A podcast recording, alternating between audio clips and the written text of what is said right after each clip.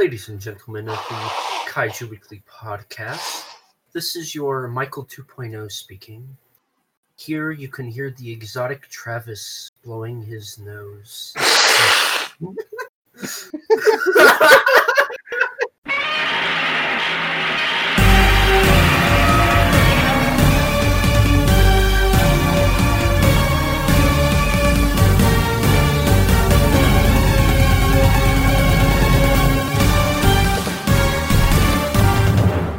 Hello, everybody, and welcome back to another episode of Kaiju Weekly, the weekly podcast that introduces you to the wide world of giant monster movies. I am your host, Michael Hamilton, and with me, as always, is my co host, Travis Alexander.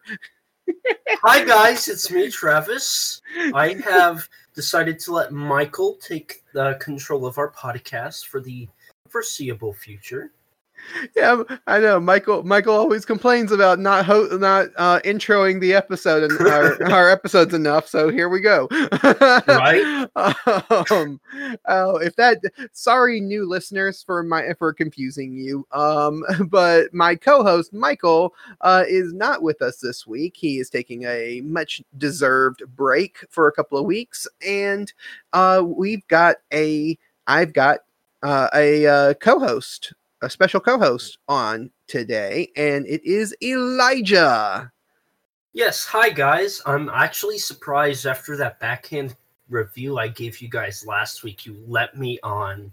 Yes. Okay. Now let's talk about this. I'm glad that you brought that up because because even even our guest at the time, uh, Destiny, uh, aka Hi- Kaiju Hime, said that's that sounds kind of like a backhanded compliment. I'm like, yeah, it does, doesn't it? Okay, let me explain my madness.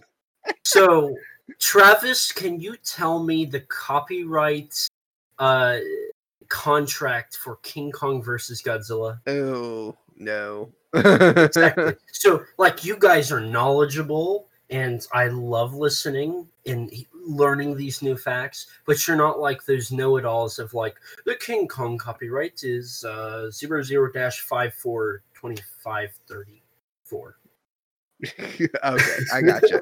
I got you. I got you. Yeah, no, I mean, we we took no offense uh from it because uh, I fully admit, like, yeah, yeah, we, I, I don't know my stuff. Um, I was I was listening to a podcast um the other day, one of the ones I listen to on a regular basis, and they were doing a trivia, uh, like a giant monster trivia thing, and I'm like, man, I should know more of these answers, but I don't. like that's bad. Like, I, I think uh, you guys know enough. I think you can hold your own in a uh, Jeopardy round. Yeah, yeah, I don't know. I don't know. The, our our main goal in this podcast is to have fun and enjoy what we're doing. So whether we know every little detail about a movie or not, uh, we just as long as we're having fun and as long as listeners are having fun listening to us. Well, speaking as one, I am. So you got to keep it up. I'm I'm glad. I'm glad. Well, let's go ahead and jump into the news for this week. And we will cue the beady beady. We didn't have any news for a while, and so I was going to fill in this space with some uh, filler, but then some news dropped over the weekend, and we decided, hey, there's some things that we can talk about, so let's talk about them. Um, first thing I wanted to talk about is we have a very special event coming up later on this month in what just uh just 2 weeks less than 2 weeks when this episode goes out called Kaiju Quarantine 3 Endgame.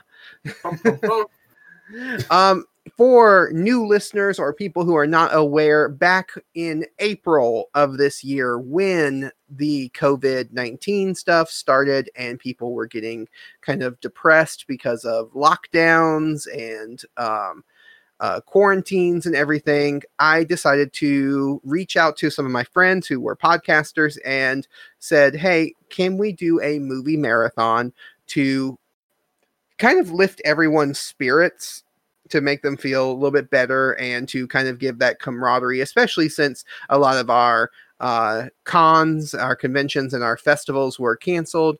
And so we threw together a special movie marathon, which went for two days the first time in April, uh, called Kaiju Quarantine. And then we did another Kaiju Quarantine in Ju- July, June. We did it in June. Uh, June, yeah, June, June, June, June.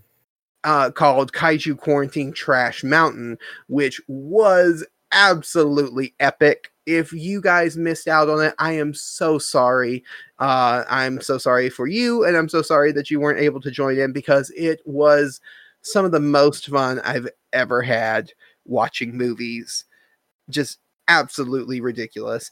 Um, and so we're going to do another Kaiju Quarantine. We're going to complete the trilogy and finish off Kaiju Quarantine with the end game. And we're going to cover the best of the best kaiju movies, at least how we feel, uh, what we feel are the best of the best. And it's going to be one day only, and it's going to be October 17th, and that is on a Saturday. And we're going to start at 10 in the morning, right? 10 in the Yes, morning? yeah. I don't have the schedule right in front of me.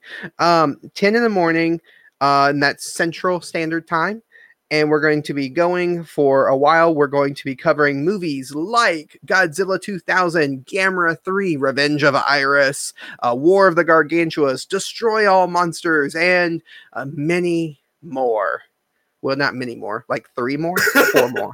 Um, but anyway, uh, so uh, you guys can check out our social medias. Um, you can check out the Kaiju uh, Kaiju Weekly Twitter. You can check out uh, Kaiju Conversations. That's Elijah's um, podcast and Twitter. Uh, you can check out all of that to see who's involved and what movies we are going to be reviewing, or not reviewing, but watching at what time. And we've got uh, some of our you know podcasting friends involved again. Yeah, definitely. And I'm just going to throw out this little teaser. So, um, I was privileged to be the one compiling the playlist for this special occasion. And I have tried to track down the versions that we don't typically see. Um, I think the one that Travis, we've been very vocal, is the colorized version of King Kong 1933. Yes, yes, because that is something that I didn't even know existed until we started talking about it. so Um, yeah, yeah. we're my my goal has been give everybody something new but familiar and then i nobody knows what this is but at the end of the stream there is a special short video for everybody to enjoy that i will keep private and this is actually the first time i've actually spoken about it publicly but i highly recommend tuning in for at least destroy all monsters yeah, so we're looking forward to it. Not not all of the podcasts that were involved before uh, were able to be involved this time around, uh, but we're hoping to get as many of them involved as we can. We know we've got me and Michael from Kaiju Weekly. We've got Elijah. We know we've got uh, Nathan Monster Island Film Vault. We know we've got um, who else? We've got the guys from Giant Monster BS. Um, we've got uh, at least one of the members of Monsters versus Men, maybe both, not sure. Um, but yeah, so we're we're going to have a lot of fun, and who knows, we may have some special guests pop in here and there throughout the stream. So it is definitely worth tuning in. Stay tuned for more information on it, and uh, you can also find the link to the uh, Discord where we are streaming it because it's all done on Discord uh, in the description of this episode and also on our Twitters. All right, so let's move into some some of our regular news. Uh, we had a new trailer for Monster Hunter uh, drop, and we also had a synopsis for this. Now, this I have he- we've heard this movie was coming uh, because this was announced a, whi- a ways back but now we have a, a an official synopsis and an actual trailer for it. So let me read the synopsis, and then we can talk about uh, our thoughts on the trailer. Uh, when an unexpected sandstorm transports Lieutenant Artemis, who is played by Milla Jovovich, and her unit, which is played by T.I. Harris, Meagan Good, and Diego Boneta, I think is how you say his name. Yeah, Diego looks like Boneta.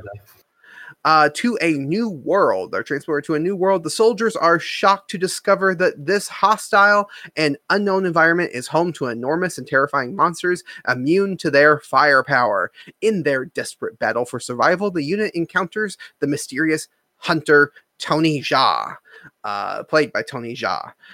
Whose unique skills allow him to stay one step ahead of the powerful creatures. So, the trailer that we got, and this uh, this is coming in December, by the Mhm. way, is what it said. Um, what are your thoughts on the trailer for Monster Hunter? Now, uh, this is that 15 second one, right? Just um, Yeah, it wasn't very Okay. long. yeah. Um, so as a person that doesn't, I honestly, until people I heard start talking about this, I didn't know Monster Hunter was a thing. Um, so I, I I've seen a lot of people like be upset about the time period it's set in question mark. Um so i'm not too sure but the monster looks cool. Um from what i've been uh, from the synopsis it sounds interesting. Um and i'm really excited because this will be the monster hunter i think is the only other major blockbuster coming out this year except for Tenet that already came out. hmm Right. So- yeah, because everything else got pushed um Mhm. pushed back. Uh yeah, I'm interested. I mean, they're they're talking about this December release. I was very surprised that it was coming out this year at all. Mhm. Um this is uh also directed by Paul W.S. Anderson. Is that what I think uh Yes. that's yeah. And I'm like you, I had no idea. Well, I knew that Monster Hunter was a video game. I knew at least that much. And I, I'm not a big video game person. Like I, I just I don't play a lot of video games, so I'm not super familiar with it, other than I know they have really huge and crazy weapons like swords and daggers and things like that.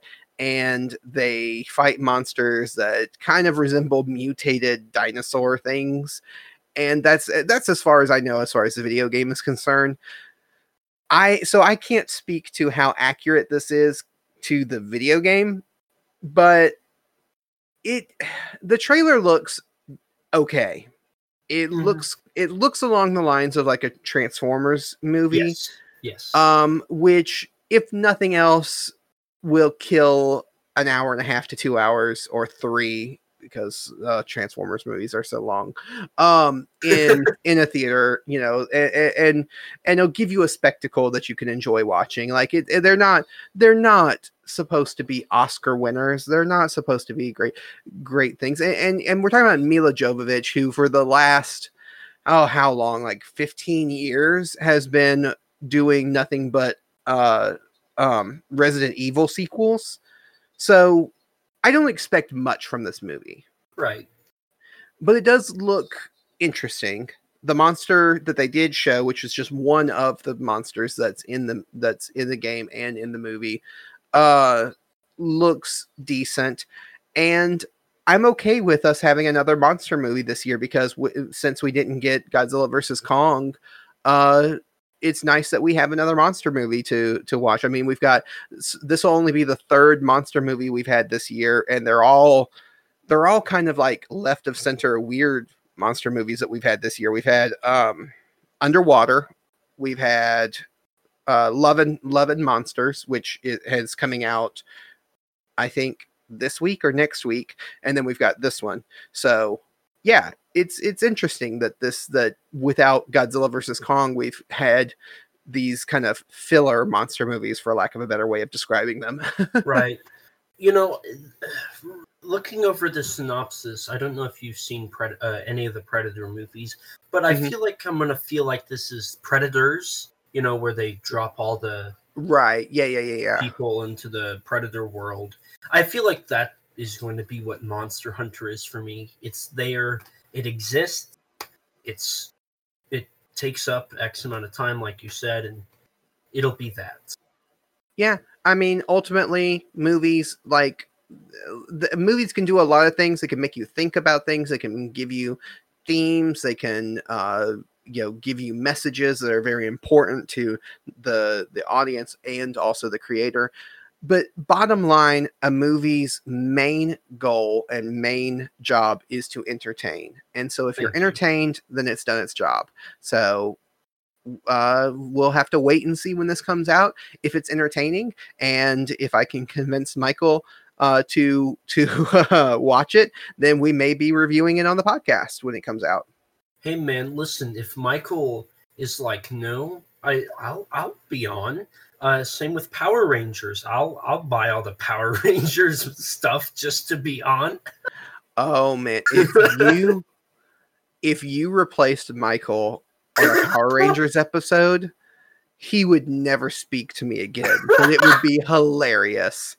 Be like, oh yeah, because he is such a huge Power Rangers fan, and uh, like I thought I was a Power Rangers fan. He's a huge Power Rangers fan, and uh, at least Mighty Morphin Power Rangers. And if I like told him, it's like, oh no, you're not going to be on this episode. I've got another guest on. Oh man, he would kill me. He would murder me. Uh, so uh, we've got the announcement that coming in May of 2021 is a comic book collection that is collecting three of the Godzilla series in one place. It's uh, it's a compendium. It's called Godzilla Unnatural Disasters, and it's going to be collecting Godzilla Legends, Godzilla in Hell, and Rage Across Time. And the retail price right now is set for $29.99. So, Elijah, are you a comic book reader and have you read any of these uh series, these Godzilla series? So I am a slowly up and coming comic book collector. Um, I've got a few issues from the original Marvel Godzilla run. Um, I've been, I've got a list on my phone of everything I need. So I do buy comics. Mhm. Um, I will be picking this up probably, but all this is is just another copy of these issues I will be getting because I am a completionist and I must have every cover. Oh yeah, that's right. Yeah, you love doing that. Yeah, um I have read um some of these. I have not read Godzilla in Hell. I have heard it's really good, but I haven't read it. Um uh, I have read part of Rage Across Time uh, and Legends. So this is just a collection. And They uh, every once in a while they will do this for certain series, um, and it just so happens that it's Godzilla this time around, and so that's why we're we're uh, talking about it. But uh, yeah, so the, the, there's nothing new as far as I know going into it. Maybe some Art. you know like art Mhm. or some like uh you might you might get some like uh an interview with like some of the writers or artists and and talking about their process in in doing these but uh, in these collected editions there's usually not anything special. It's just a way of getting all of these issues in one place. Right. So uh it's yeah it's it's great if you've never read these and you don't already own them it's definitely great to be able to pick all of these up at one time in one place I will say this, and this is going to be, be me being a negative Nancy. Um, this compendium, if if you've stayed up to date, they've done it for Rulers of Earth. They've done Kingdom of Monsters. This is Mhm. basically IDW saying, "We're done. Here, here's all of our comics for Godzilla in collections. We're done." Um, I, I, I, I wouldn't say it's them saying they're done. It's more of like this. These series are complete, and we're not following those timelines or that. You know, it's not like they're never going to do another Godzilla comic, um, because they have done the same thing with the Transformers comics. They have put out compendiums and complete editions uh, for a lot of their IDW, you know, their their uh, Transformers comics, and they're still making Transformers uh, comics. They're still doing. Transformers comics. Uh, it's more of along the lines of you know this particular uh, arc, this particular storyline, or this particular run of of this franchise of this series that we're doing is complete. We're going to put out a completed edition of it, and then we're moving on to something new with the characters or the franchise.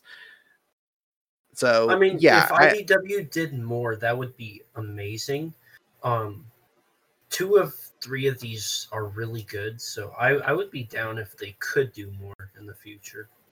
Yeah, uh, I I like what IDW has done with Godzilla with the Godzilla comics. I think they're they have done some really great stuff. I don't think we've had a new Godzilla comic since like 2016. I think is when I think you're right. Oh, wait, it's Aftershocks 2019. well well Aftershock is um that's that's uh that's not from Oh, IDW. Oh, wait, yeah, you're right. You're right. Um, yeah, that's from um that's from uh um legendary. Legendary. Yeah, I don't know why I was blanking on the name. um, yeah, Legendary was put out that comic on their own. Uh, yeah, so we haven't had any new comics from IDW, but as far as I know, and as far as what I have heard from people uh, who have worked for some of these comic book companies, IDW does still have the license to to Godzilla. Uh, I just don't know if they're doing anything with it, if there's any plans to do anything with it um, because like like we said, Legendary has their own comics that they're putting out. So I, I don't know. I don't know what IDW is planning on doing with the with the license. That's actually interesting. I didn't know because I thought they had lost the rights, but huh. Mm, not that I've heard. Uh, I I've heard. Uh, I haven't heard anything about IDW losing losing the license. Now IDW has lost some licenses to some things. Um, right. and I know that I think IDW was also trying to get the license for Ultraman at the time uh, from from Tsuburaya, and then Marvel comes in with the big bucks and says, "No, we want it," and then of course. You know, IDW gets pushed off to the side. Um, not saying that that's necessarily a bad thing. We, me and Michael did record an episode, uh, a bonus episode that I will be putting out soon of us reviewing the Marvel Rise of uh, Ultraman number one. Um, but yeah, so I haven't heard anything about IDW losing the losing the license. I do know, and this might be why IDW hasn't done anything. Um, from all I've heard, trying to work with Toho with those comics is pulling teeth. Um, Mm, I, I if I remember right, Matt Frank gave the uh, example of he was drawing Godzilla's face and he had to send it to Toho and wait Mhm. on them to approve it, and they would say the nose needs to be larger, and then he would have to make the nose larger and send it in, and they'd say it needs to be smaller, and it's just a long, tedious, not Mhm. really worth it process. yeah, I think that's probably the bottom line on why IDW IDW hasn't done anything with the Godzilla license. Um, recent in recent years, like it's in the last four or five years, um, is because I think that the the the just the hassle may not be worth it, and they just may not feel like it's a it's worth the money, and so they're just holding on to the license until it runs out because you know they they can.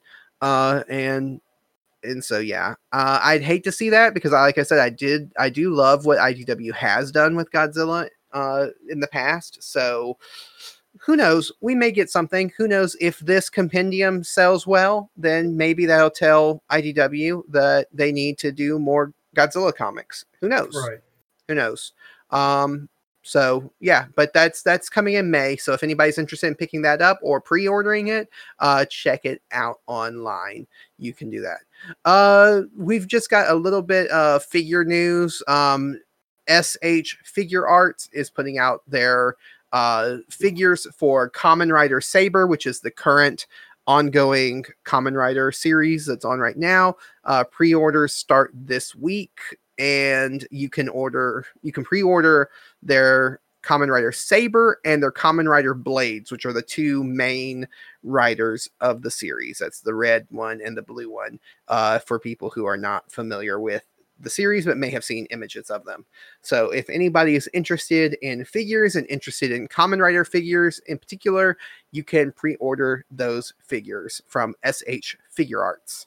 And then the only other bit of news I want to talk about is Kaiju Masterclass. Now, this was an online event that was happening this weekend.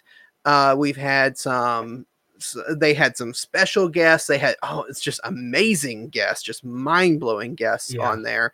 Uh, our friends over at Kaiju Transmissions were involved in organizing this and hosting it, and uh, yeah, uh, Michael wrote up a little bit about the the event and was going and, and I told him I would read it out if he wrote you know some some notes about it I would read it out on the podcast so these are Michael's notes from the Kaiju Masterclass uh, live streams that happened over the weekend.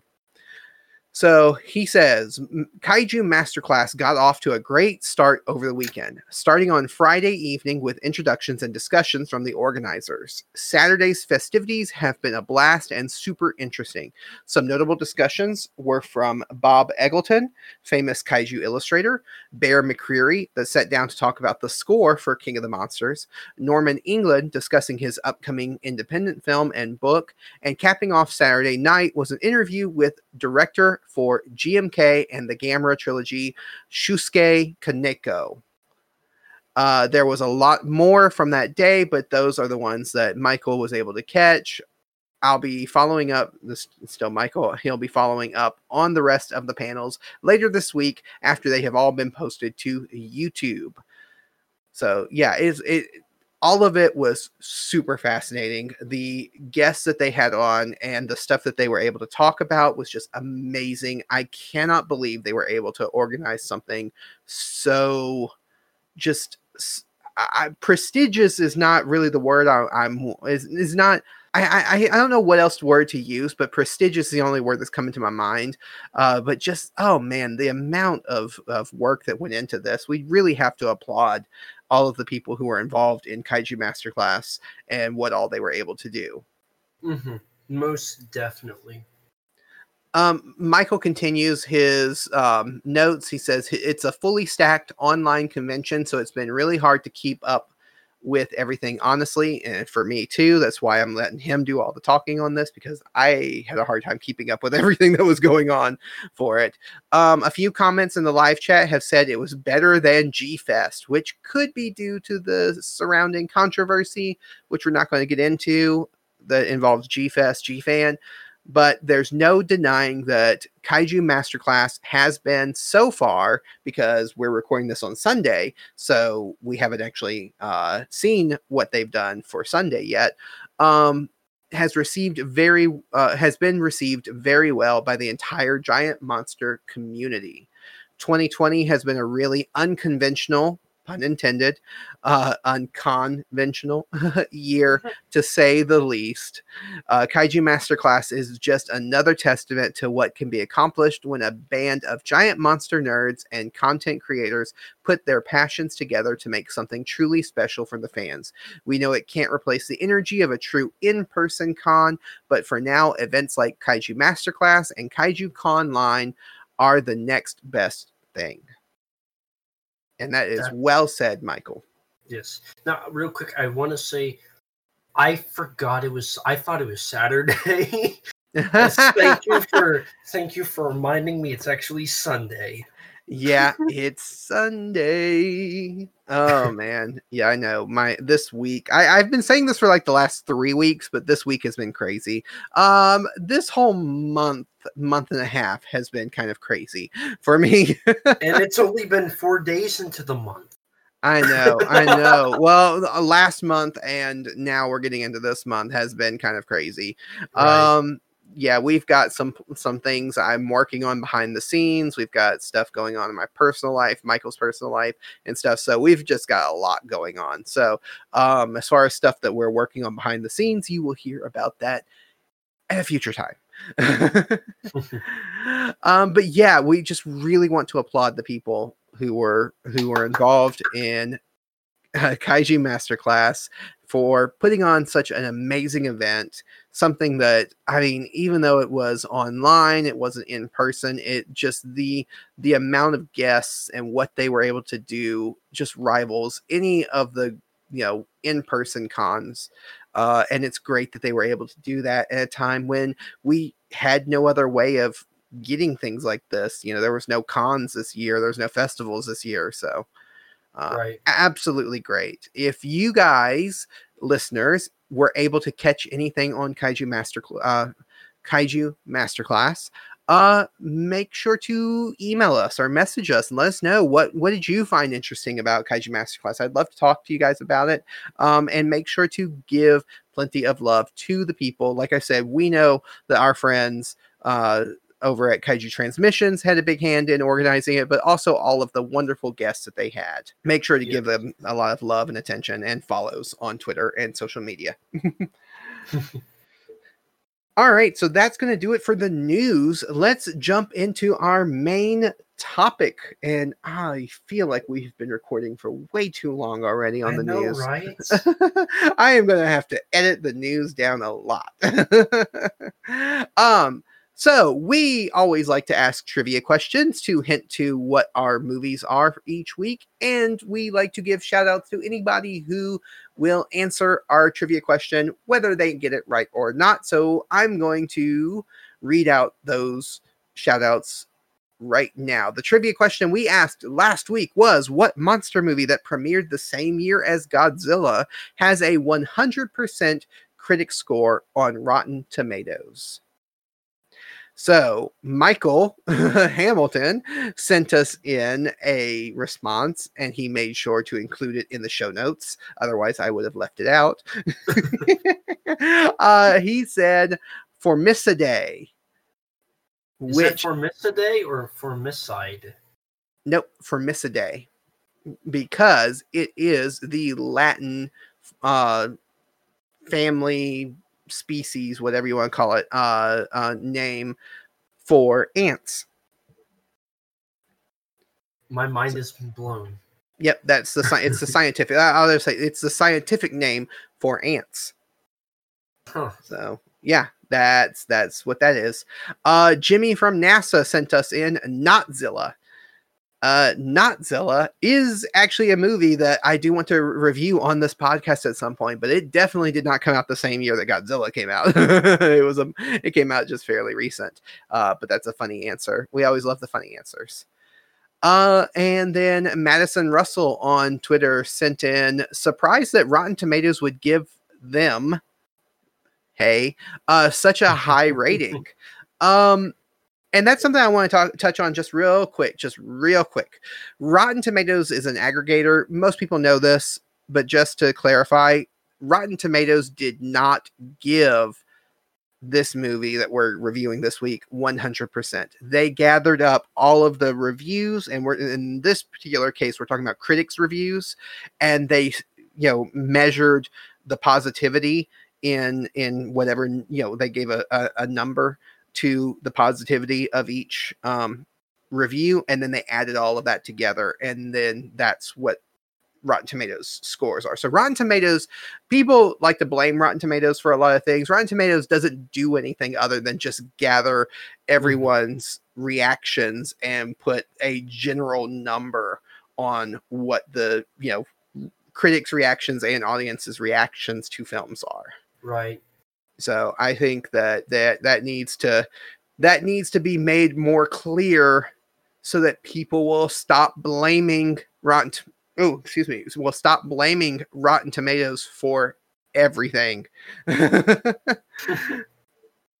um, Kaiju Kim on Twitter said them, uh, which is the right answer. Thank you, uh, Kaiju Kim.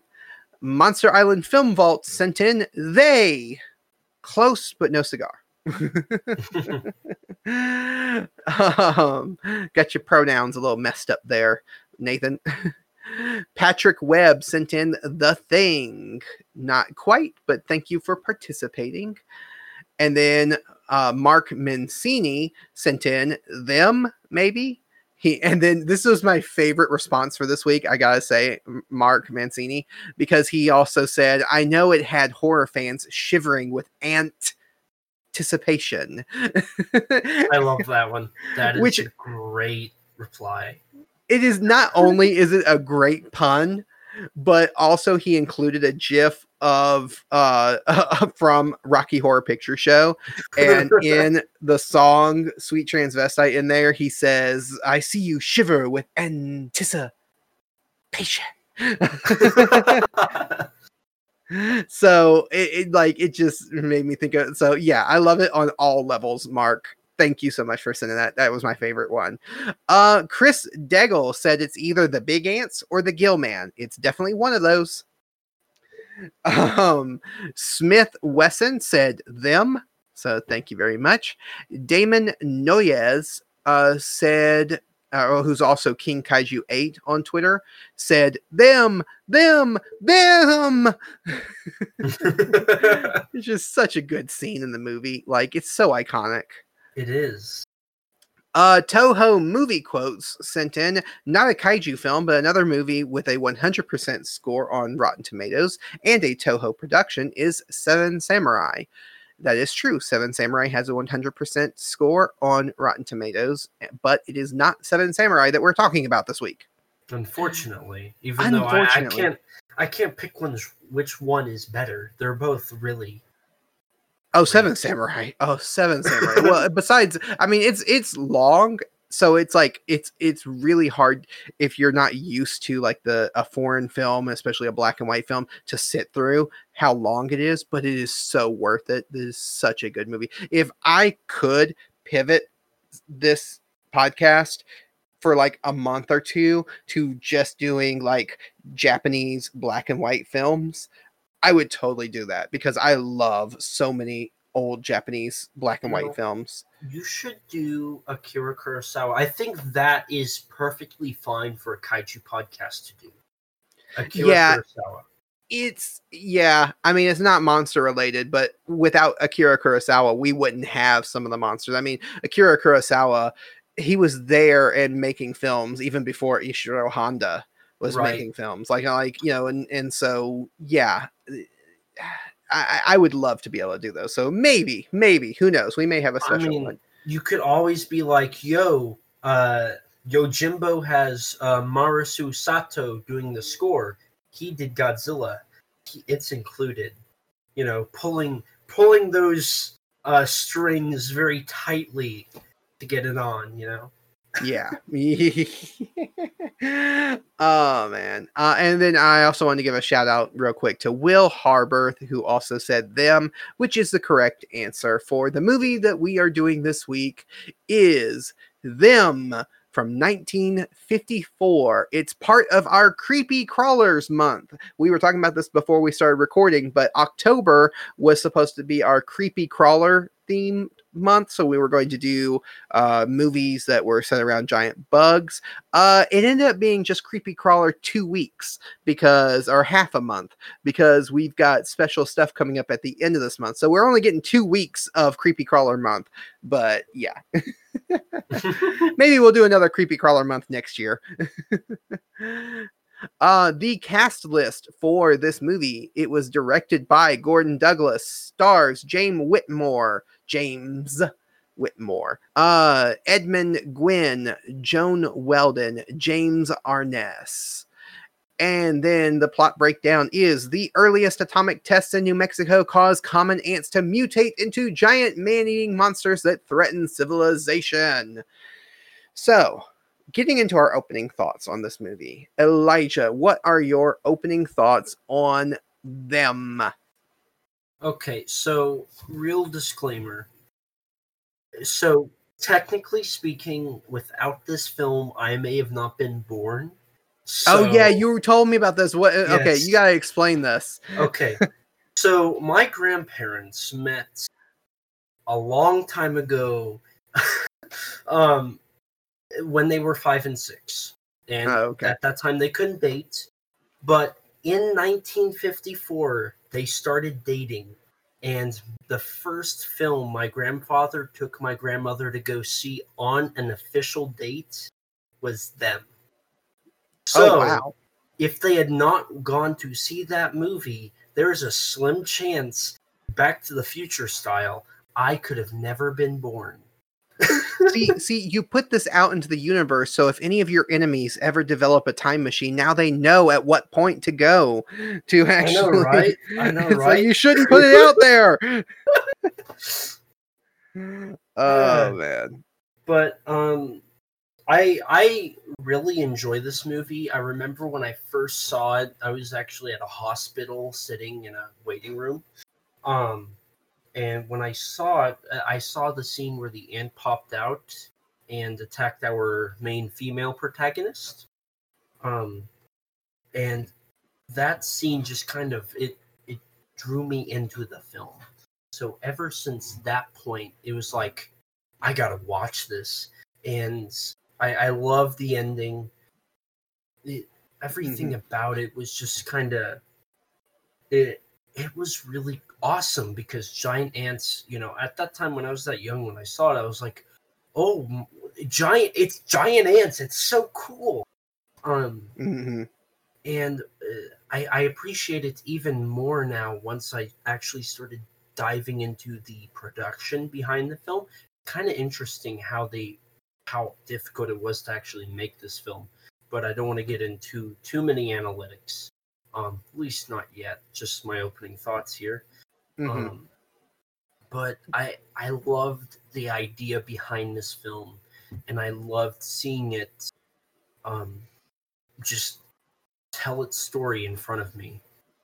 Yeah, uh, this this is a really great film. This is an iconic film. Most people who aren't even familiar with giant monster movies may be familiar with this movie because it is it is an iconic, uh, um, you know, of that era, the '50s kind of B movie uh, era. Now, I, as far as opening thoughts, I do really enjoy this movie. I have some issues with it, um, but but I I do really enjoy this movie. I think it's iconic for a reason. Um, I also found out when I was doing research on it, this is the first giant bug movie that Mhm. uh, that we had, especially. Oh, I, I I'm guessing ever, but um, Yes. especially in America, this was the first giant bug movie, and so this really kicked off a a, uh trend because you have kind of that sub genre, like you have your giant monster movies, but then you also have the sub genre of just giant bugs, and this is the one that started it all. So whether or not this movie is good, which we will get into some of our likes and dislikes, the fact that it it was a pioneer in so many ways, uh, it, it means it needs you know it needs that recognition. Mm-hmm. Most Uh, definitely. Yeah. So let's get into some likes and dislikes about this movie. So let's we, we always on this podcast we like to do uh uh positivity sandwiches, which means we start with some positives, we throw in some negatives, and then we end on some positives. So so let's start with some likes. What are some things that you really liked about this movie? Well, um, so one thing, and this is just a minor detail. So the film is all in black and white, right? hmm right. Um, it was actually originally supposed to be in color and 3D. I learned this uh, recently, but the opening title sequence, the title is actually in color, and I, that always stood out to me, and I really like that aspect because that's just like a minor detail, but it's uncalled for and kind of different than most of these 50s B movies had. Um, so that was a huge standout point for me for some reason. Um, another one is the ants themselves. Um, other than one shot, like the ants look pretty good. I mean, they look a little robotic, but other than that, like they they look great. Um, and I just love how they're portrayed in this film, uh, Mhm. especially their uh, the sound effects. I Oh, yeah. love that. That is iconic. hmm Um, I love that Yeah. aspect, and I love the final act. I, that's I think that's really the big highlight of the film is that final act where they kill all the ants eventually. hmm Um, I really love that. It, that's my favorite part by far. Yeah, you know, on this on this podcast, we've talked about um, the Harryhausen movies and the Mhm. very spe- and and Willis O'Brien too, the very special type of filmmaking that they pioneered with their stop motion uh, effects and and all of the challenges that went into that. We don't really talk a lot about the challenges that come with such gigantic puppets Mhm. like they had in this because like yeah you can say well they were cheesy for the time period you know they weren't uh you know they're of their time. But the challenges that comes with operating a 12 foot giant ant on set like this isn't a a miniature that you're filming from you know far away on a miniature set that makes it look big. This is they actually built a 12 foot ant. They actually built three 12 foot ants. Um right. and the so of course that's going to have its own challenges and that is amazing filmmaking in my mind uh you know especially in the 1950s the fact that they were that they were able to pull that off and that it looked it looked decent. Like yeah it's still it, it is of its time it's not quite up to modern day standards but it doesn't matter because it was able to they were still able to be scary Mhm. in those moments yeah. like the like those big ants and I, I think that them being insects and not having um anthropomorphized features that you might get in some other um monsters really helps to sell them being so scary because they're almost like these faceless monsters uh yeah i the the when i was watching this movie today and i've watched this movie before but but watching it today i kept thinking man, I, I was just I'm like picking out all of the movies that were inspired by this. Like you you watch this movie and you can see the inspiration that uh, went into Tremors. You can Mhm. see things like there's a there's a scene where they're taking flamethrowers to the egg chamber and they're trying to destroy the eggs before a queen hatches and it's like this screams aliens Aliens. I got Yeah. goosebumps from that.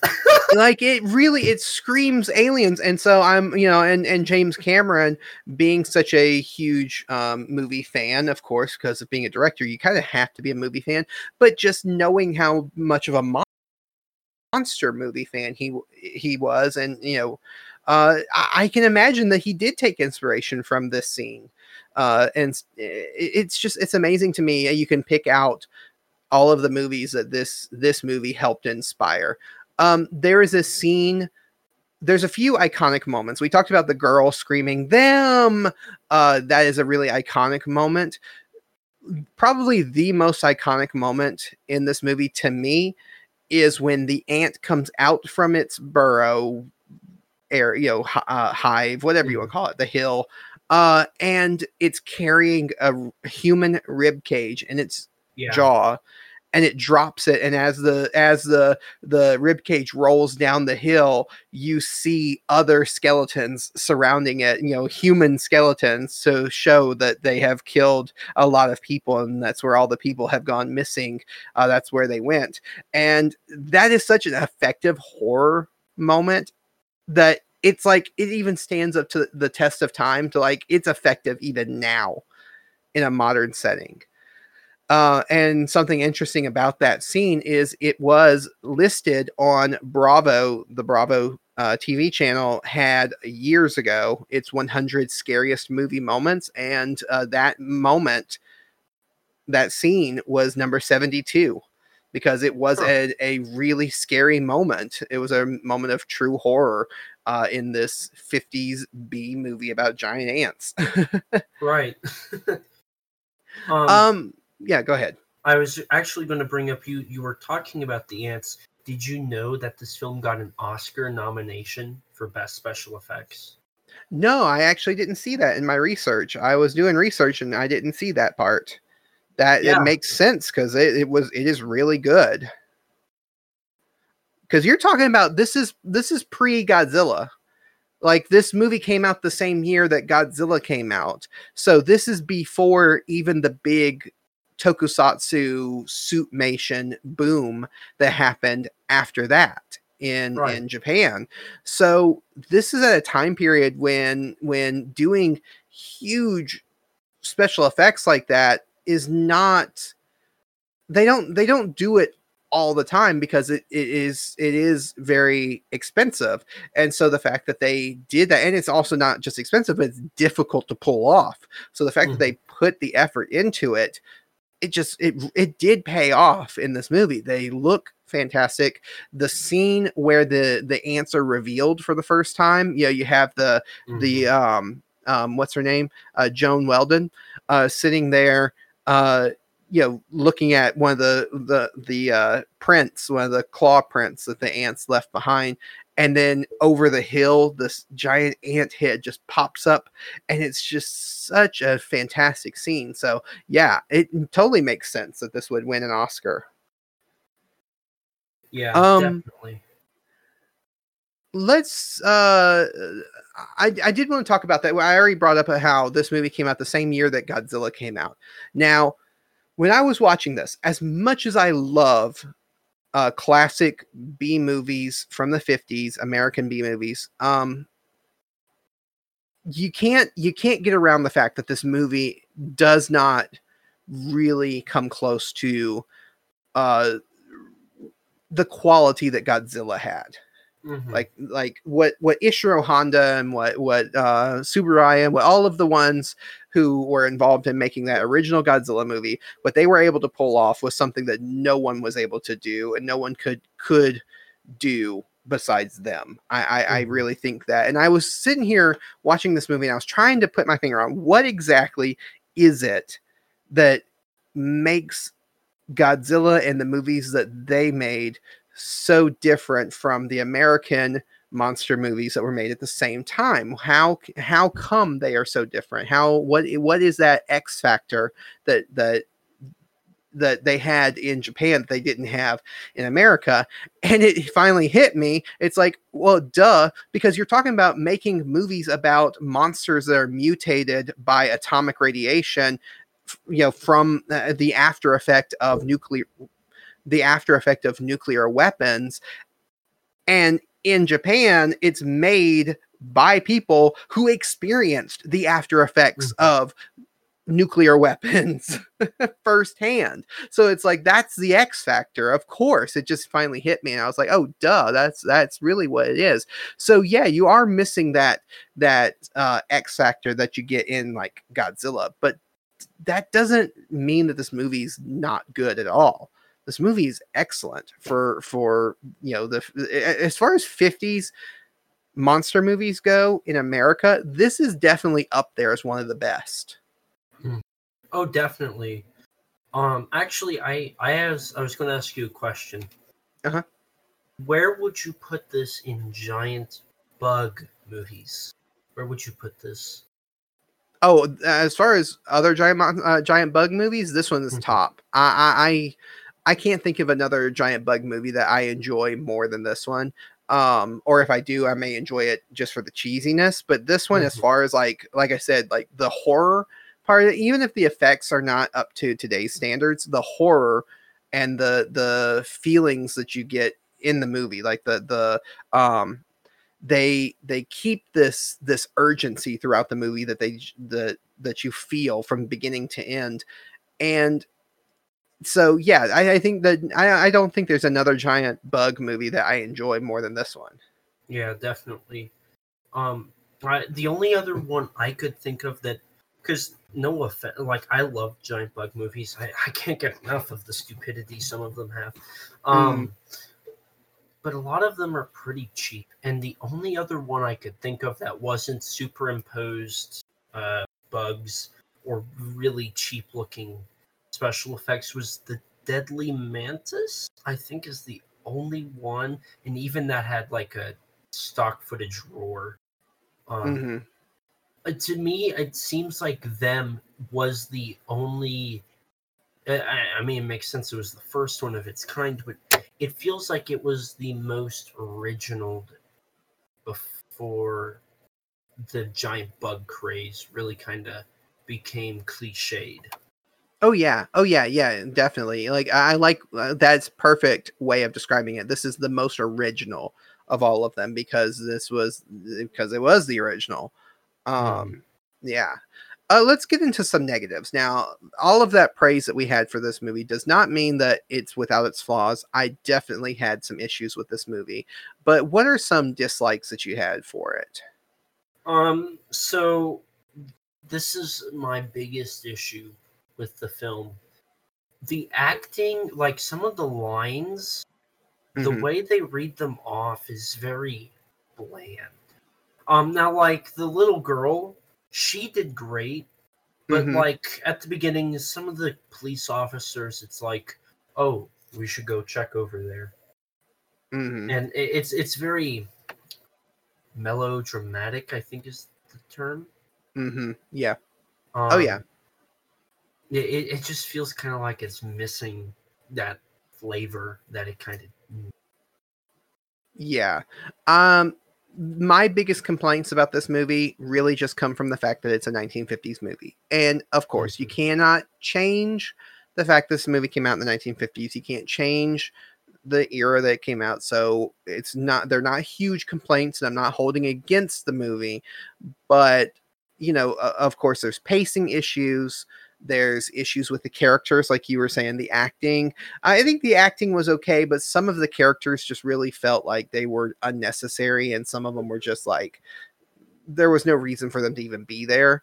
Um, there's definitely a lot more scenes inside of boardrooms and and meeting rooms um and people sitting at tables and desks than there are anything else in this movie and that's just a, of course that's just of the of its era that is definitely something that was of its time period but it is annoying for Mm. me as a modern movie viewer to see it. Same thing with how the female scientist, um, Joan, uh, Joan Weldon's character is treated. I totally get that this was in the 50s, so obviously this is definitely something that's going to be in these old movies. But if you watch more than one of these old timey movies back to back, the amount of time that they spend wasting arguing about why a woman should or shouldn't be involved is so annoying because it's just like, Mhm. oh, just stop arguing this already and get on with it. Right, right. It's like I, I- get why it was there, but I also am just like, if you watch more than one of these movies where they do that, and you're just like sick of seeing them argue, make the same argument in every one of these movies, I'm like, just get on with it. Right. Um. This it's going to be a little callback to one of your other episodes, but I was watching King Kong just I think it was yesterday, Mhm. and uh, the opening when they're complaining, "Why do you need a woman?" and all that. I was like, "Oh my god, just get on with it." Right. I, we- you know, because that that gets annoying after the fiftieth time in a movie. hmm Yeah, yeah. Like I, I, I totally get why it was like that back then. Not excusing it, but you know, also not, you know, not saying like I, I, I get it, I get it. But from as a modern movie viewer, it's just annoying, and Mhm. especially since I came last week watching a movie that was all women well you know there was a few men but the like the main cast was all women and they were all scientists and they were all doing these amazing things and then to watch this movie and just have someone complain about oh why should a woman a woman shouldn't be here doing this this is man's work and it's just like god don't waste my time i want to see the giant ants come on Right, right. Where's I? I need my ants. Where's my giant ants?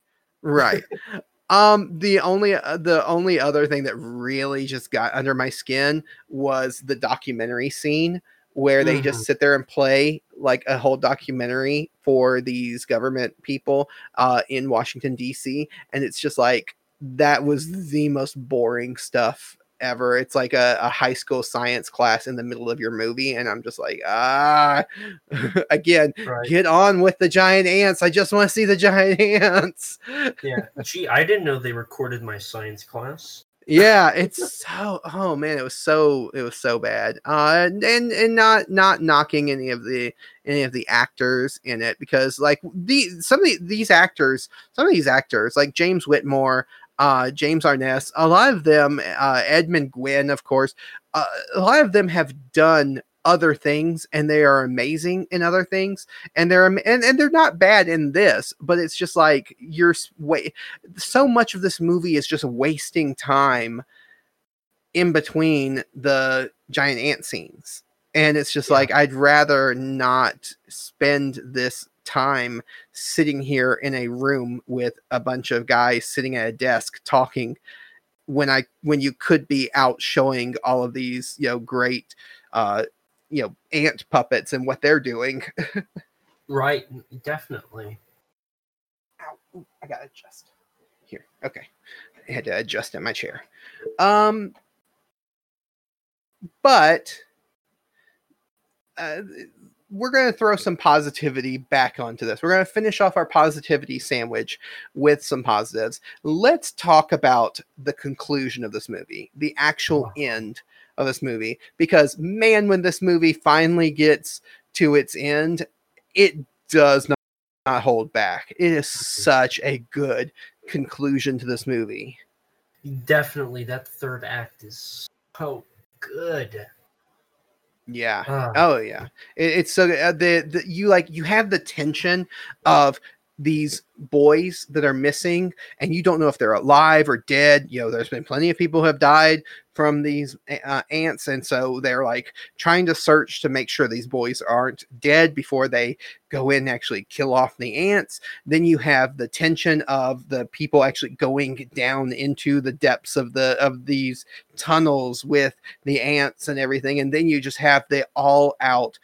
ant attack, military fighting off the ants, and it's just so fantastically done. It's so well and and, and you could tell even if it was done on a set, the fact that it was very claustrophobic because mm-hmm. in the 1950s they didn't really do a lot of claustrophobic um, things they like to give you room to breathe and stuff and the actors right. to move around did um, a lot of that comes from just the a lot of it was uh, coming from the theater you know the like the theater mm-hmm. mindset and then just uh, putting that onto film so you know you tend to give your your uh, actors room to move and and act and emote whereas the scene where they're in the tunnels feels so claustrophobic and so small and so tight that it's just like uh, it's excellent it's so excellent right. another thing that's very unique to this film that wasn't done a lot in the 1950s especially in monster movies is having your character that you are following from the beginning of the film actually die on screen. Mm-hmm. Like they didn't do that a lot in these old monster movies. Right. Usually the hero, the the character you've been following from the beginning is not the one that's going to die in the end. But they they do it. They show it and it's so it just like surprised me because I, I had seen this movie before, but it's been a while. And so when I watched it, I was like, oh, oh yeah, he was like the star of the movie. And he dies. right. like it's just that's not done in these 50s monster movies. So that was very surprising and very unique. And I think that kind of adds to the fact that the and you just mentioned it's unique. This this film isn't a typical '50s B movie per se, because it it pulls the strings that definitely weren't the norm, as people say back then. Mm-hmm. Yeah, oh. yeah, and, and, and, it's so funny that this is done so early in the 50s because this was 54, and then you have another six years of movies doing the things that we associate with the 50s movies when this movie could have set a trend the things that people could have taken away from this in making other movies they didn't. You know we we still we stick to the trend of the hero doesn't die they they stay alive through the whole thing and, and it's just like you don't get uh, uh the things that made this movie unique uh they didn't learn from and and and develop in other movies uh in that time period Right. And I think that's a shame. Um, I was thinking about all the all of the scenes in the boardrooms and in the and, you know all of the all of the scenes of people just sitting around at a desk talking.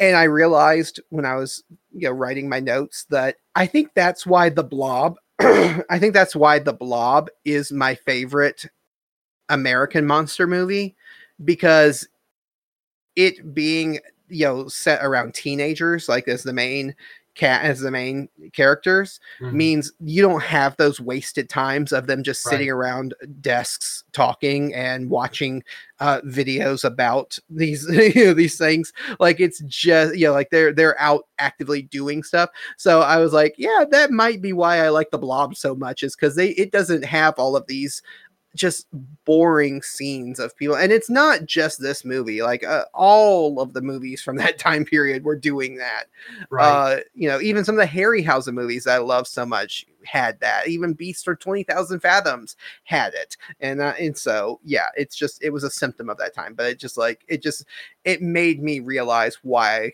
I love the Blob so much. um, is there anything else that you want to uh, talk about as far as positives? Anything you want to mention? Um, I don't. I think I've pretty well. You've you've kind of got me on everything I didn't mention. So, well, um, do you have any fun facts that you'd like to share about this movie? I do actually. All Um, right. It's funny you mentioned Beast from Twenty Thousand Fathoms because I found out that that film did so well. That's what led Warner Brothers to getting the rights to do this film. Ah, Um, ah. And speaking of getting the rights, it's because it's based off of a short story from George Yates. Um, which I didn't know. That's actually kind of interesting. Yeah. Yeah, that's really interesting. Um, Uh, uh, you go ahead. I was going to say, and I want you to say something because I don't want to steal your thunder. This is Oh, no. your podcast. um, one of the fun facts that I really liked was that you never see more than three ants on screen at any uh, given time, and that's because they only made three um, puppets, so Mhm. they couldn't do more than three ants at any given time. But even with just having the limitation of only having three made, they still made you feel like, oh yeah, there's a bunch of these things. Like you never felt like there was only three ants. You still Right. felt like there was hundreds or thousands of ants, you know, around that could have caused a lot of devastation. Oh yeah, definitely. And uh, you know what I really love that you and the fact that you mentioned this is good. In the entire film, the only time it shows that they're fake is in one scene. There's a slight mistake that they show the metallic part, the, the you know the mechanics of this uh, uh, ant. Mhm. However, after the VHSs and Laserdisc releases, they actually blurred that out. So now there isn't anything to prove like, oh, these aren't real ants. So they did a great job actually covering the fact that these weren't real ants. Yeah. Yeah. And, you know, I mentioned the blob um too uh a connection this movie has with the blobs one uh one of the actors who plays a drunk man in a um in a ward uh he is uh his name his real name is olin howland uh and he is the old man that's the first victim of the blob in the in that movie so this was a role that he had before he did the blob so i just thought that was a neat connection to uh to another American monster movie. It's it's it, like I said, it's really interesting how much this movie is connected to so many other things. Like Star Trek, did you did you read that Leonard Nimoy had an uncredited role in them? Yes, yes, Leonard Nimoy was in this movie uh when he was really young, and I thought that was interesting. So I I didn't see what role he had, but I saw that he had a a role in this when he was young. Yeah, and I I love that fact because I'm a Star Trek fan, and when I read them, like I love them even more now. Mhm. Oh yeah, I know, I know. I'm I'm a huge Trekkie too. So, um, I mean, there's there's some other little uh uh there's some other little fun facts that I found. Uh, mostly you know, mostly going uh through IMDb and everything, but uh that's majority of the the big ones that. Uh, I wanted to cover, other than the sound that the giant ants make, which is such a a unique sound such a it is a it is a terrifying sound because it is such a that high pitched squeal that just kind of hits your spine and just makes you shiver um that sound actually was was taken from the bird voice tree frog uh, of the southeastern U.S. Uh, I am from the southeastern U.S. and I hear that sound all the time, so I know exactly what that sound is.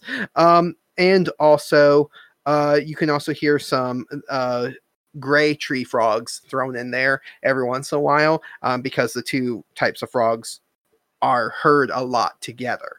So that's that Hmm. that's the sound that they use in making the sound that the ants uh, make in this film. Huh. Um yeah, so it's uh it's it's interesting. And uh the sound effects are used in other films, which I'm not gonna spoil which films because that's going to lead into our trivia question at the end of this at the end of this episode. So uh but yeah, that sound effect is used in other films as well. So um, uh yes. I, I just wanted to give one little fun fact that I think is really interesting. So, Travis, did you know the film that we watched is not the original full cut of the film? No, I actually didn't know that. So, from what I found out, there is a scene that's two to three minutes that's been cut from the film because it was under a $200,000 lawsuit because it was using the name of a person that worked for the Rocke- Rockefeller Foundation. Oh wow. And he sued them and he got them to take that out of the film. So it's not the original version, um, as far as I could tell. Huh. I wonder if that scene exists anywhere nowadays. If like you can find it anywhere. From what I heard, it was shown in theaters, but I think they had to pull it from everything Mhm. that came out after, so it might still be around, but there may it might have just gotten destroyed by the Yeah. deal, like the Huh. ruling the court had. It might be another spider pit scene from King Kong, you know, go, gone the way of that. Uh, Right. you know, where it got cut from the film and then destroyed, and now it's one of those just lost pieces of film that no one, no one can see, and no one has, uh, no one alive, you know, has seen and can, you know, recreate perfectly. So yeah, it's it's uh it's interesting. It's it's interesting when stuff like that happens. Yeah. Um, so let's get into our scores and our final thoughts for this movie. So, for anybody who is new to the podcast, we like to review our movies or, or score our movies out of five Godzookys instead of five stars because we like to embrace the silly side of giant monster movies, and we use we do that by using Godzooky, Godzilla's bumbling nephew from the Hanna Barbera series, as our yardstick for measuring these movies. So. Elijah. Uh, I sorry, just imagine Godzooky being used as a yardstick. it's like that meme that's on the internet. Americans will use anything as a unit of measurement except for the metric system. Even Godzookys. um, so uh Elijah, out of five Godzookys, how many Godzookys do you give them from 1954? And what are your final thoughts? um, hmm. Final thought. Let's um definitely okay. So the score, I would have to give three point five Godzookys. Okay. Um, the reason for that, uh, as much as I do love this film, it definitely has its issues, and um, like I said, the biggest part is some of the lines being read are kind of bland to me, and that kind of takes me out of the amazing experience that the rest of the film is. Um, I would give that last act of the film the, the five stars by itself easily um, or five Godzookys, excuse me, five Godzookys. Um, so, you know, it, it's a really good film, but it definitely comes with flaws, and I think those flaws kind of ruin some of the film to me. Now, I recommend it to anybody. It, easily, this film should be on everybody's view list some point in their life. Um, I think it. Yeah, I think it's gained enough of a amazing uh, status that I think everybody you wouldn't be do, you'd be doing yourself a favor watching this. And i feel like if you didn't you would miss out on something truly magical. Um, because this was the first film of an entire genre basically of yeah. giant monster uh, giant sci-fi movies in general. Um, mm-hmm. It was the thing from another world for bug movies. Um, yeah. it was the lost world of giant monster destroying uh, cities movies. And yeah, and, and it's interesting that this movie is uh, came out the same year that Godzilla came out because Godzilla kind of created its own genre with the suitmation tokusatsu uh, style of, of filmmaking and monster films, and this kind of created its own genre of of monster movies with giant bug movies. It did, and I think that alone, it should be well respected, and it definitely deserves to be watched by everybody. Yeah, yeah, definitely. Um, before I get into my Godzooky score and additional thoughts or final thoughts, um, Michael sent in his score for the movie.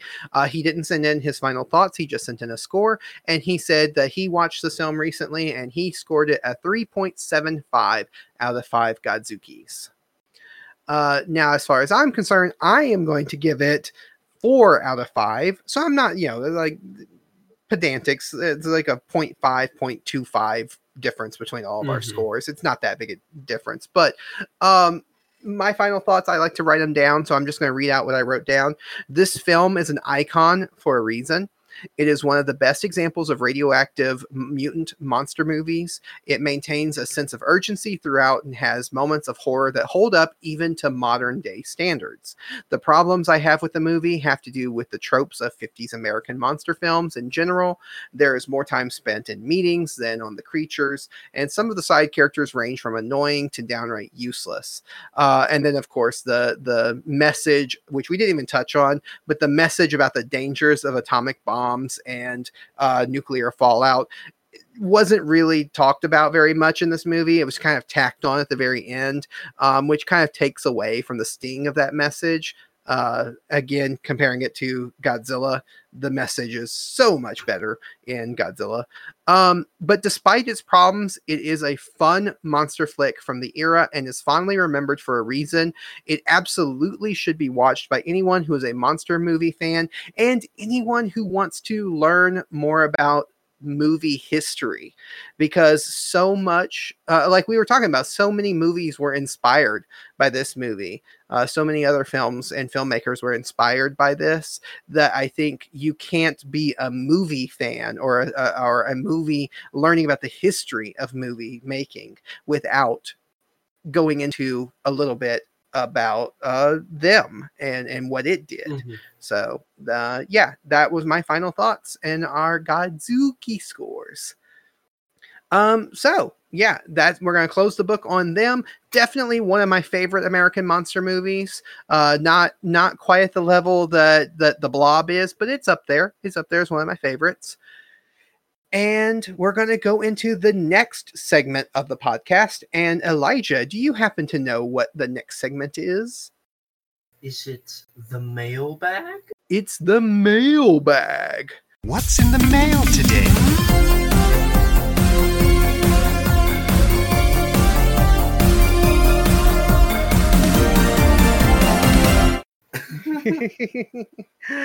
uh, you know what that's from, right? You know what the mailbag theme is? I do not. So the the part where it says "What's in the mail today?" that's taken from Bear in the Big Blue House which I count as a kaiju, and I expect to review it on the podcast at some point because that is a gigantic bear.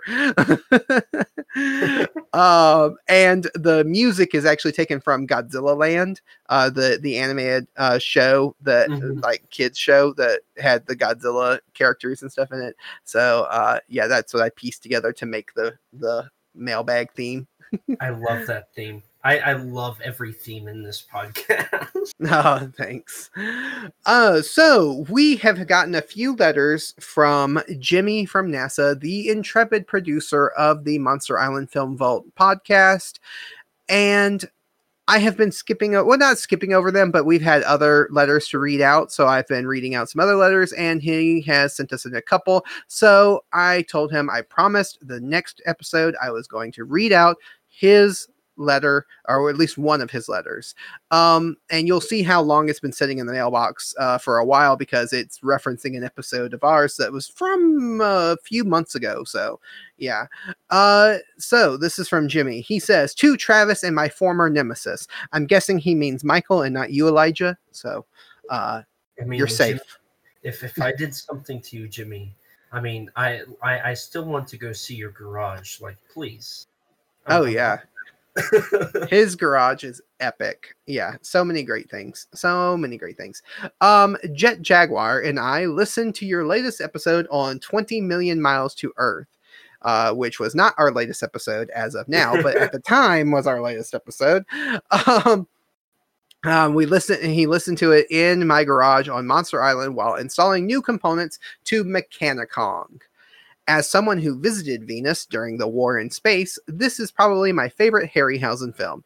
Not only that, I actually saw a Ymir in the wild on Venus. I can vouch that they are normally small and gentle creatures, although I heard rumors that a pack of them attacked some Messier 13 uh, alien soldiers on patrol. They are territorial little creatures. uh, you'll be happy to know, Travis, that there is one Ymir on the island. I promise he is treated much better than the one who first came in 1957. The scientists here don't want to repeat those mistakes. Not to mention the kaiju rights activists in uh, Scale, S C A L E, have threatened to take over the island like they did the Gamma site 20 years ago if they hear of any abuse to the monsters. It's weird because the Ymir isn't even a terrestrial monster. Anyway, Travis, if you want, Nathan and I can add the Ymir to your tour itinerary for your visit in October, which I did, and that is coming up soon. Uh, so be be prepared for that. My visit to Monster Island and my guest appearance on the Monster Island Film Vault uh, is coming up in a couple of weeks. Uh, and he continues, I might even be able to convince the board to let you sell your hashtag justice for Baragon shirts a la street vending with the digaholic around. We have ways of getting him to appear for tourists that may or may not involve live chickens. Baragon loves his live chickens and his weird rubbery horses. uh anybody who doesn't get that you need to go watch frankenstein versus Baragon. that's a, that's a great film um so he says see you next month sincerely jimmy from nasa intrepid producer of the monster island film vault podcast thank you jimmy for sending that over and i promise we will try to read out your emails sooner than what we have been doing. Um, but surprisingly, our mailbag has been getting a lot of attention lately. But that doesn't mean we don't want more emails and more feedback from people. So be sure to send your emails to kaijuweekly at gmail.com and you can have your letter read out just like Jimmy and just like Elijah has had his letters read out in the past. Uh, so please, please do that. We always love getting letters from our listeners. I hear that your fourth listener loves talking to you about butt rockets and Yeti nipples. Yes, yes. Because of you, our podcast has been at the risk of getting an explicit tag. Uh, you know, if that's what I'm known for on this podcast, I can live with that. ruining our family friendly reputation with you and Michael both with your butt rockets and your. oh, man. So. Uh, so yes, please, anybody who wants to send us some um, emails, our mailbag is always opened, kaijuweekly at gmail.com. And so I think that's going to do it for this week. Um, the only other thing I need to do is to uh, hint to next week's episode with the trivia question. So, our trivia question is the ant noises that we talked about from this movie are also used in what other giant insect, arachnid, whatever you want to call it, giant bug movie? Uh, so, yeah, that it's it's they're featured in another giant monster movie. What monster movie were they featured in? And we're going to have another special guest uh, co-host, and that is going to be Danny DeMana from the Godzilla novelization project, and we're going to talk to him next week all about Godzilla novelization project and uh, stuff like that, and along with the news and other things and stuff. um, but yeah, so before we end the episode, I want to thank you, Elijah, so much for being on the episode and filling in for that lazy bum Michael who needed a vacation because podcasting is so hard and so difficult to just sit and talk about a movie that he couldn't do it anymore. No, I'm just kidding. Listen, I think okay, I I'm starting to believe Michael does not want to talk to me on this podcast. This is my second time being on, and he just so happens to not be available. I I'm gonna have to have a long talk with him. I know, right? Every time you're on, he he he mysteriously disappears. It's almost like it's almost like you two are the same person. dun dun dun. Dun, dun. and the plot thickens. Yep. Michael is just your alter ego. He- Which one is the Batman and which one is the Bruce Wayne? so, all right, to close out, thank you again, Elijah, for joining us. And thank you to everyone for listening and sharing this podcast with your friends. We really appreciate it. Uh, we always joke that there's not a whole lot of listeners, but there really are. We just, we, I just like to, to kind of be a little irreverent at times and make fun of how we're not as big as some other giant monster uh, podcasts, but we have some great listeners. Um, if you want to follow us on Twitter, you can do that. We are at Kaiju Weekly. You can also follow Michael at Kaiju Groupie Pod, uh, and also check out his podcast that he does that's separate from this Kaiju Groupie Pod, uh, the Kaiju Groupie podcast, which Elijah has been a guest on. I think, haven't you? I have. yeah. Certainly. Yeah. So, uh, and then you know, if you want to follow us on Facebook, on Twitter, if you want to check out the Kaiju Groupie Facebook group, all of the social medias for us are in the link to this episode, uh, are linked in the description of this episode, if I get that right. uh, you can also send questions, comments, or answers to our trivia questions to our email, kaijuweekly at gmail.com. We also want to say a big thank you to our Patreon supporters, Alex and Shijir. Um, we lost one of our supporters. It's been a supporter for a long time, Thorax. Uh, haven't heard back from him on on what's going on. I just wanted to message him and make sure everything's okay with him. Uh, but we want to thank him for all the support he has given us, but also want to thank the ones who are still supporting us, Alex and Shijir. I also there may be some news coming up soon about our Patreon. I'm not sure if we're going to continue our Patreon for much longer. We may end up getting rid of our Patreon. Um, so stay tuned for that because one reason because a we don't have we don't have a lot of supporters. Of of the two that are still supporting us alex and shijir only one of them i think even listens to the podcast. Um and uh and so you know we just and, and also trying to uh, make bonus episodes and put out the episodes early and all of the things that we had as rewards for our Patreon supporters was really hard and we weren't really keeping up with it as well as we should have been. So um there we may end up getting rid of Patreon altogether and you can just support the podcast in other ways. Um so stay tuned for that but if you if you want to change our mind on that you can always go and support us at patreon.com slash kaiju weekly pod if we get a surge of new uh supporters i may change my mind and also uh, they can anybody can support us by just leaving us a five star rating on your app. Um, i know apple uh, the apple podcast app you can do it just in the app. Leave us a five star rating. You can write a review.